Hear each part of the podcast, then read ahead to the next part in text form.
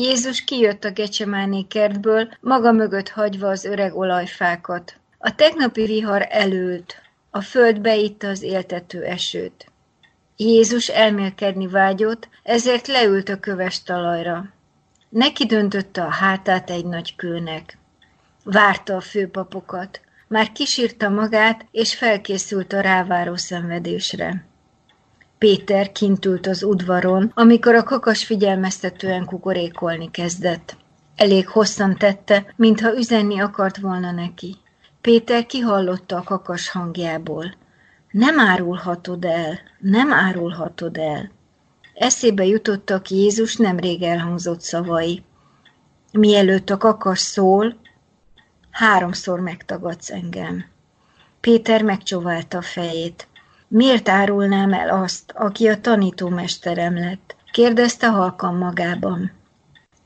Péter tett vett az udvaron, megetette a tyúkokat, egyszerre előkerült a nagy töréjű kakas, és kérdem Péterre nézett, miközben újra kukorékolni kezdett.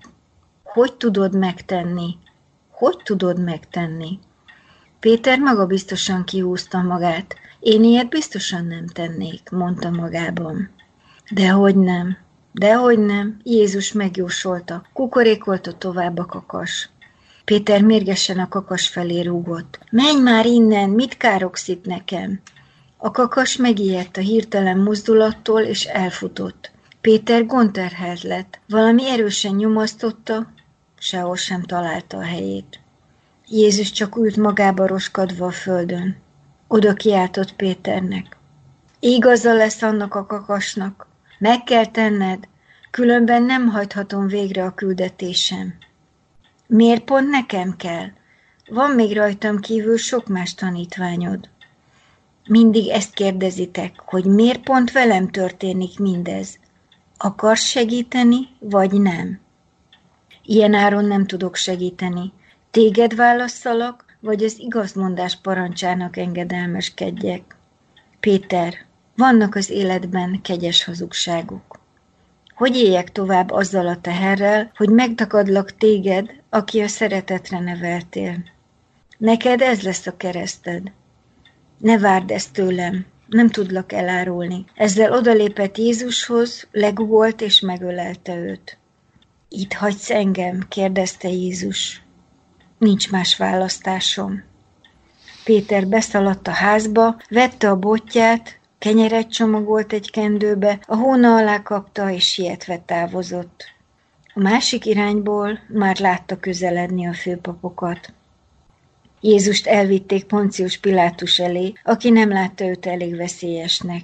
Mivel közeledett a húsvét ünnepe, megkérdezte a tömeget, hogy kit engedjenek el a bűnösök közül. A tömeg Krisztus nevét kiabálta, nem barabásét. Így történt, hogy Poncius Pilátus helytartó uralkodása alatt nem feszítették keresztre Krisztust, csak a két lator szenvedett ki a Golgoták hegyén. Jézus Krisztus visszament Názáretbe, itt tanított, gyógyított és térített. Egyre nőtt a híveinek a száma. Mindenki várta, hogy egyszer majd az ő városába is ellátogat. Csodatételei révén sok beteget és fogyatékos teljes értékűvé tett. Kétszeresen megélte a Krisztusi kort, 66 éves koráig tett jót az emberekkel. Mikor érezte, földi ideje lejárt, bevonult egy sziklasírba. Imádkozott, megköszönte hosszúra nyúlt életét, majd lehúnyta a szemeit. Ekkor a viharos szél elült. Az izgatott madarak elcsendesültek, és különös fényjel derengeni kezdett az ég alja. Apostolai megérezték a változást, ezért mindnyájan elindultak a sziklasír felé. Három nap múlva odaértek, a bejáratnál összevárták egymást, és húsvét hétfőjén, hiszen erre a napra gyűltek Krisztus köré, beléptek a szent helyre. A sír, ahogy várták, üres volt már. Feltámadt tanításait hagyta itt nekünk embereknek, a szeretetet, a megbocsátást és a hit erejét, amire most a 21. században is nagy szükségünk van. Elcsigázottunk a hosszú félelemben, amiben bezárva élünk. Krisztus elnézte az orvosok küzdelmét, az ápolók önfeláldozását, megszente őket, és újra eljött közénk.